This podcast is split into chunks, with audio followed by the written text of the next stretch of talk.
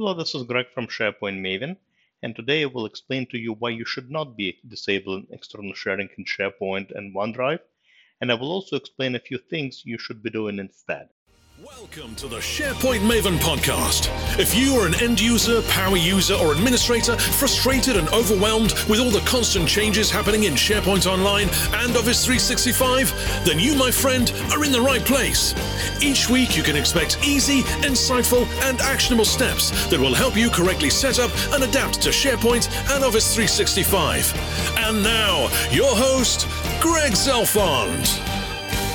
Hello again, and welcome to episode number 15 of SharePoint Maven podcast. Today I want to talk about external sharing in SharePoint Online and OneDrive. Specifically, I want to explain why you should not be disabling it in the environment.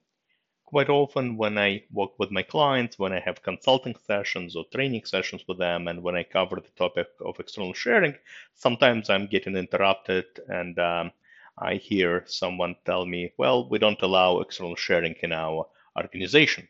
This usually makes me cringe. Um, I'm lucky to work from home and I don't have a webcam, so my clients can see my facial expression at the time. And then I usually follow up with a long conversation on why that is a really, really bad idea. So, first, I would like to explain to you, my loyal followers and listeners, why disabling external sharing in SharePoint and OneDrive is a terrible idea.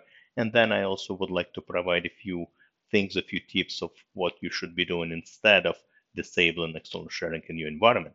Look, let's face it, we live in a very different world these days.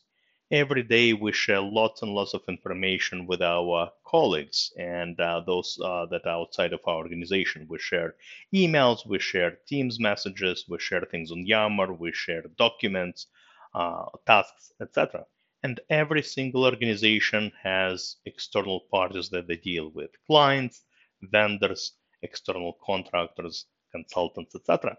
So if you want to disable external sharing and impede collaboration, sure, go ahead. But you know what I'm going to do? I'm just going to send an email to someone. I'm just going to send an email to an external party and send a bunch of attachments. And that is how I will share information externally. Or worse, I'm going to use my personal Google Drive or personal Dropbox or even personal OneDrive to store and share information that belongs to the organization. And this is not because I'm trying to violate a policy, an internal policy or guideline. I'm just trying to collaborate over here. This is just human nature, all right? So by disabling external sharing, you're actually going to make things worse, in my opinion. The reality is, again, we live in a very different world at the moment and it's all about collaboration. It's all about exchanging information amongst each other, and that includes both internal and external users. If you think about this, the word share is part of SharePoint name, that application you're using to collaborate. So, in my opinion, you should never ever disable external sharing in SharePoint Online and OneDrive. With that being said, I understand the concern you might have. I understand the concern many organizations might have so what I would like to do now is provide you with a few tips, with a few things you should be doing instead of totally disabling external sharing in your tenant, in your environment. First, make sure to set up your information architecture properly. Hopefully, you're using modern sites, modern team sites, and modern communication sites that we now have in SharePoint Online. And make sure to set up proper security for each of the sites you have created. By default in SharePoint Online, all the team sites, these are the sites that are connected to Office 365 groups, the ones that are connected to Teams and Planner and Outlook, etc.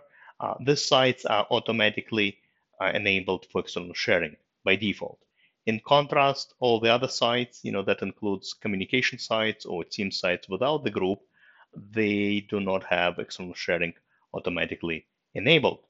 So if there are a few sites, maybe an HR site or finance site and their team site, and you do not want to um, you know, share anything externally from the site, you can actually uh, disable external sharing on a side-by-side basis uh, without uh, totally disabling it uh, for the whole tenant. Another thing you can do, which is a kind of cool feature, you can restrict external sharing by domain.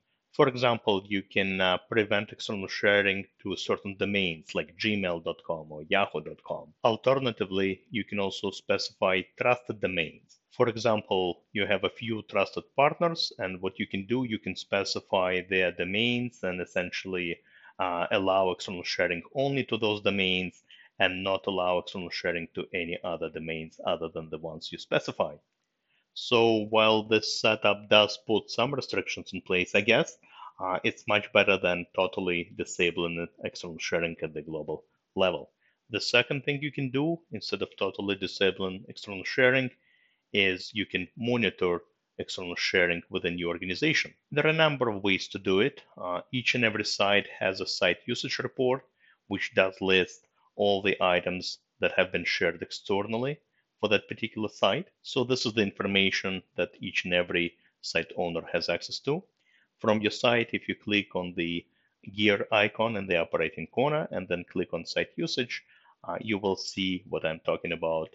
And uh, again, each and every site owner has access uh, to this report. And it does provide some cool information um, for you to monitor uh, sharing uh, among other things as well. You also have an audit log report, or actually reports, I should say, that are accessible from the uh, Compliance Center.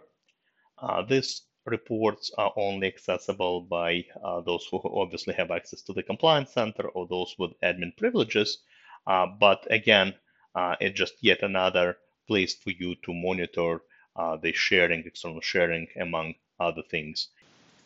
The third thing you should be doing instead of disabling external sharing is training. Training is never a bad idea and something you should be doing anyway, uh, no matter whether you enable or disable external sharing.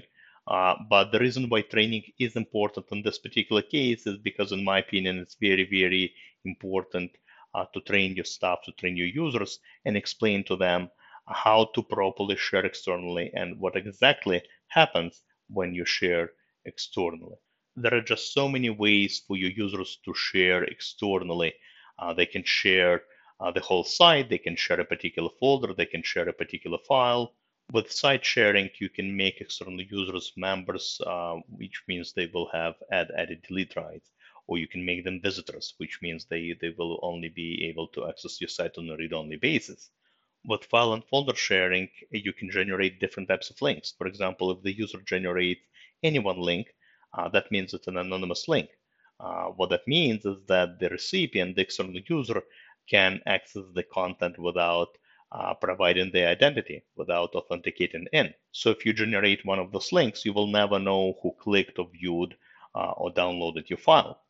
A much more secure option would be to generate specific people type of link, uh, which will ask your recipient to provide their identity and authenticate through a temporary passcode uh, to the file and folder that you have shared with them. The bottom line is there are just so many ways to share, and your users need to understand how to share it correctly. So, training, training, training. Training should always be part of your implementation plan. Lastly, if you don't trust your employees to handle your content, to handle your intellectual property, they probably should not be part of your organization. If you hire them and you trust them to send an email to someone with or without the attachment, you probably should trust them with sharing externally from their own OneDrive as well as you know any SharePoint site. So to summarize this particular episode, it's not about disabling external sharing, it's more about training, monitor, and control. So that was my opinion. Uh, as always, I'm happy to hear your opinion on this topic. So if you want to share some feedback, uh, drop me a line at greg at sharepointmaven.com. But for now, that's all I wanted to cover this week. As always, happy to see you on my blog, sharepointmaven.com, my YouTube channel, as well as my podcast. Thank you very much for listening. Have a great rest of the day and talk to you next week. Goodbye. Thank you very much for listening to the SharePoint Maven podcast. If you enjoyed this episode, please head over to the Apple Podcasts app and leave a review.